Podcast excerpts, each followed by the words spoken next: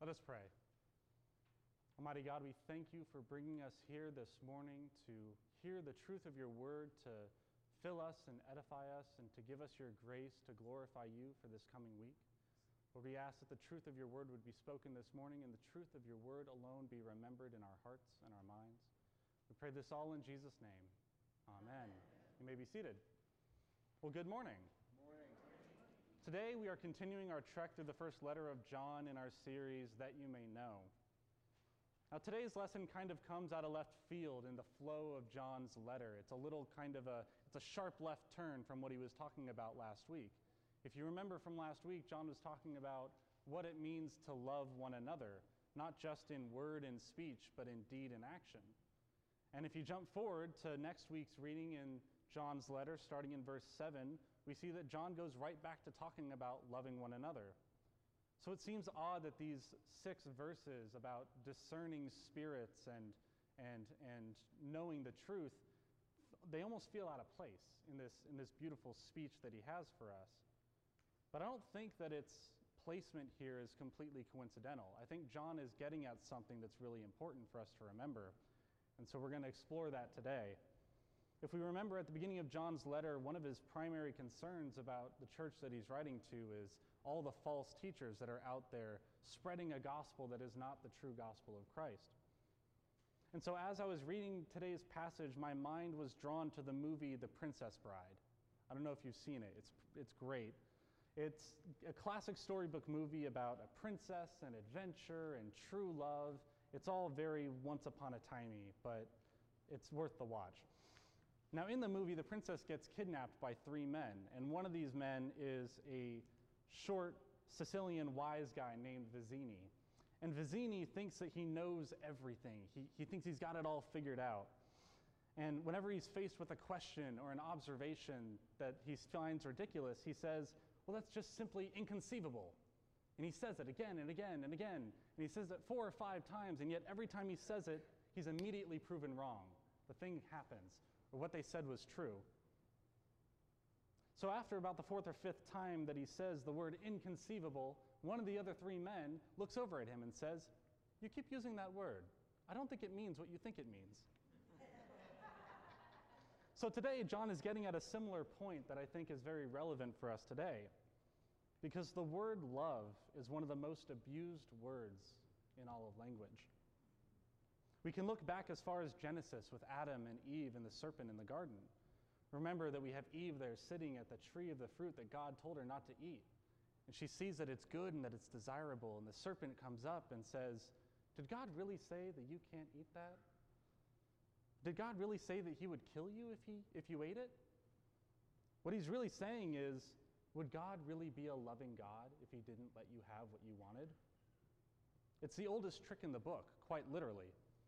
In our world today, there's no counting the number of false gospels and false teachers out there that love to hide behind this word love. They think that just by saying the word love, that somehow that means everything that they're saying is true and that they're, they're, they're speaking from God because they're being loving. When you see slogans like love is love, that's a circular definition. It doesn't reference anything. You don't, there's no meaning there. And so when you hear that, you can look back at people and you can say, you keep using that word love. I don't think it means what you think it means. See, John doesn't want us to be gullible. He doesn't want us to be, as Paul says in Ephesians 4, tossed about by every wind of doctrine, by human cunning and deceitful schemes. And there are people out there that want to deceive us. See, John wants us to be rather a discerning people. If we are to be mature Christians, we need to be just as good at unbelief as we are at belief. What I mean by that is we need to be able to look into the world and to see the false patterns that are there and to recognize them and to know that that's not what I believe and that's not what I should believe. That's Romans 12, too. And so John gives us, like he has been giving us for the last month or so, another test. Don't you just love tests? This is the test of the non gullible believer. So John starts off by saying that we need to test the spirits to see if they are from God. Remember in Ephesians 6, Paul tells us that we do not wrestle against flesh and blood, but against rulers and authorities, against the cosmic powers over this present darkness, against the spiritual forces of evil in the heavenly places. The false teachers that are out there in our world today, they're part of this spiritual reality. They're part of this spiritual warfare that's going on around us. So, how do we know when we see someone who's talking and they're using Christian language and they're using Christian words and they're saying love? How do we know if they're speaking by the Holy Spirit or by an evil spirit? Here's the test John says, By this you know the Spirit of God. Every spirit that confesses Jesus Christ has come in the flesh is from God, and every spirit that does not confess Jesus is not from God. This is the spirit of the Antichrist, which you heard was coming and now is in the world today. See, the key to discernment is Jesus Christ himself. Jesus is the measuring stick, he's the standard way back when, when, when you wanted to know what a pound was, when you wanted to know how many ounces something was, uh, the British government actually kept weights, physical forged weights of metal that said, okay, this is what a pound is. If you want to know what a pound is, bring your scale and we'll compare them and you'll know, okay, is your scale true or is your scale false? So Jesus is acting in the same way. He is this standard by which we can know what is true and what is not. And so we have to ask ourselves when we hear someone talking is this priest, is this teacher, or whoever is speaking, are they professing the Jesus of the Bible? Are they professing the born of a virgin, truly God, truly man, crucified, risen, and ascended Jesus? It's not enough for them also to simply say Jesus' name or to recognize that he existed. Even the demons did that. They have to confess it. And to confess Christ means more than to just say the name. It means that Christ has made a difference in your life in some tangible way, in the way that you act, in the way that you think. If someone confesses Jesus or claims to speak for God, but their life looks nothing like Jesus of Scripture, or doesn't look like a life transformed by the Jesus of Scripture, then that's a red flag. We know to question what they're saying. Jesus said himself in Matthew 7 Beware of false prophets who come to you in sheep's clothing, but inwardly are ravenous wolves. You will recognize them by their fruits. So if the fruit of their life is bad, you know that their message is bad too, even if it sounds nice, even if it sounds Christian.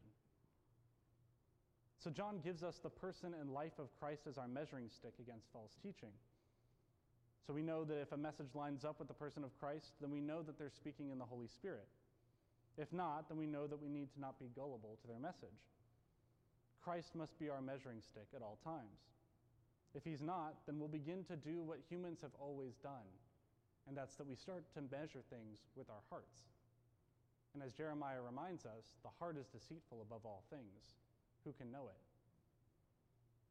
Okay, so we have the command test the spirits. And we have the test, the standard of Christ in his life. How are we to know that we're administering the test successfully? If our hearts can be deceiving, how can we trust what we know? How can we trust what we're thinking in our minds?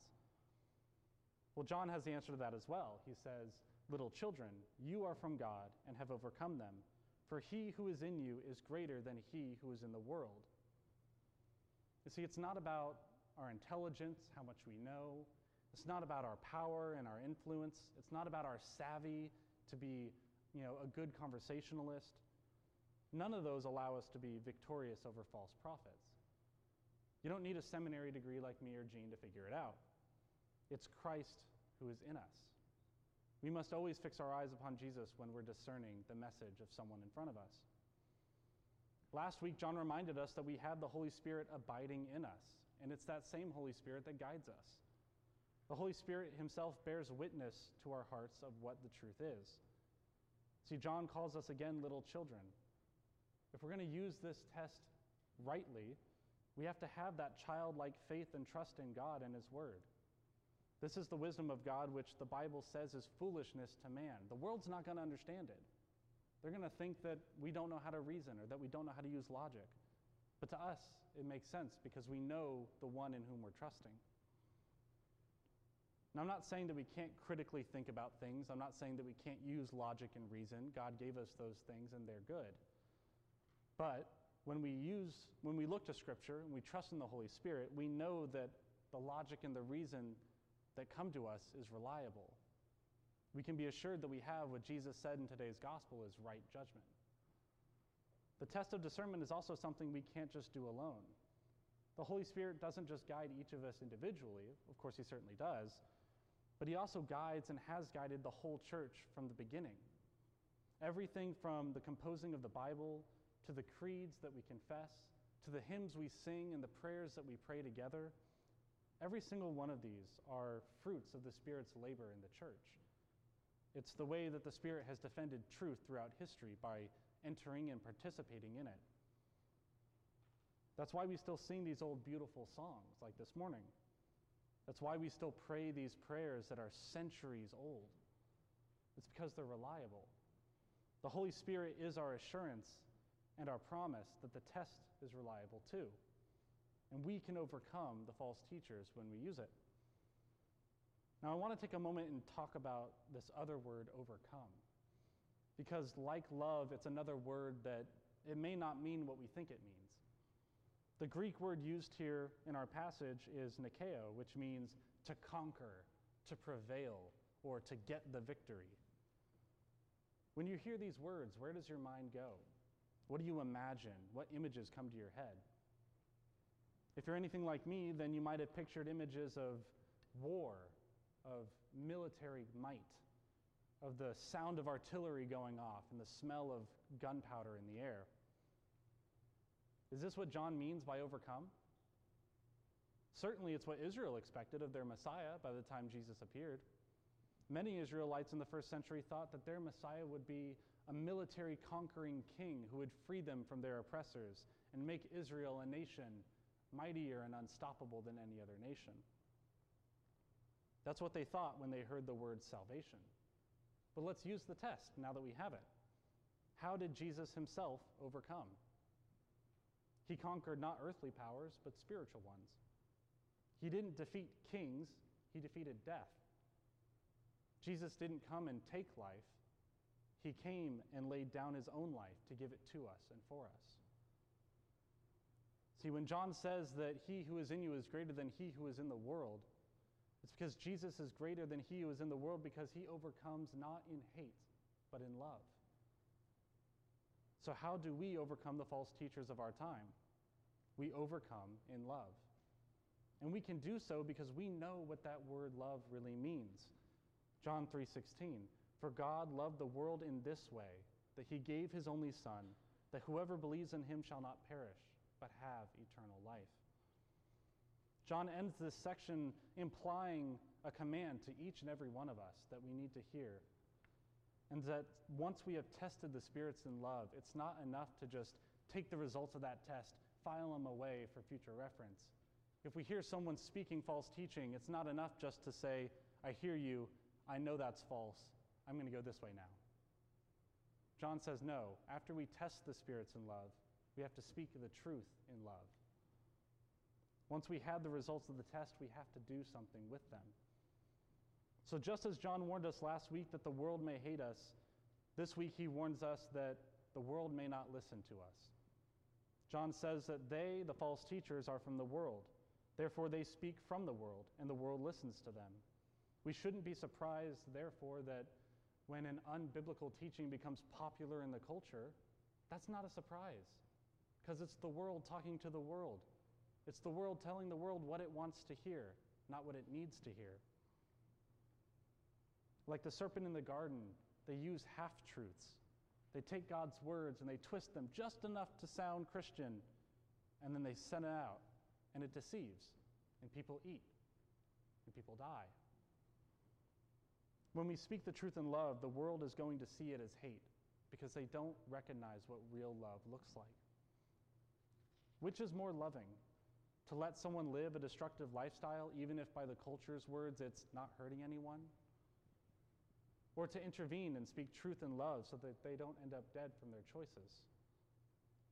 Certainly, it seems the more loving option to stop someone from drinking themselves to an early grave. How much more so is it important to stop someone from living into a gospel that's false and that doesn't lead to eternal life? You see, we're called to speak the truth in love, and that's a difficult thing. But that's why I think John chose this moment in his letter to talk about this. In this discourse on love, in this speech about what it means to love one another, John reminds us that love is an action word. Yes, we can be sure that when we test the spirits in love, there are many who won't listen to us. But we know that the Holy Spirit is at work in the world, moving in the hearts of people who are going to be ready to hear the truth and to believe. God is inviting each and every one of us to participate in this work.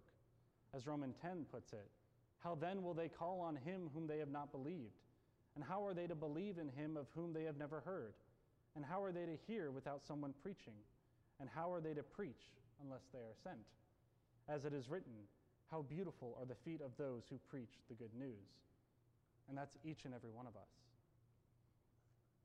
Jesus came in love to redeem his people. Friends, we need to confess that love to those around us, to those who need to hear the beautiful name of Christ. When we test the spirits in love, we have the Holy Spirit to guide us to also speak the truth in love. Let us go forth this morning with the love that the world cannot give on our lips. As John reminds us, we are beloved. And there are people around us in our lives every day who need to know that they are beloved too. Amen.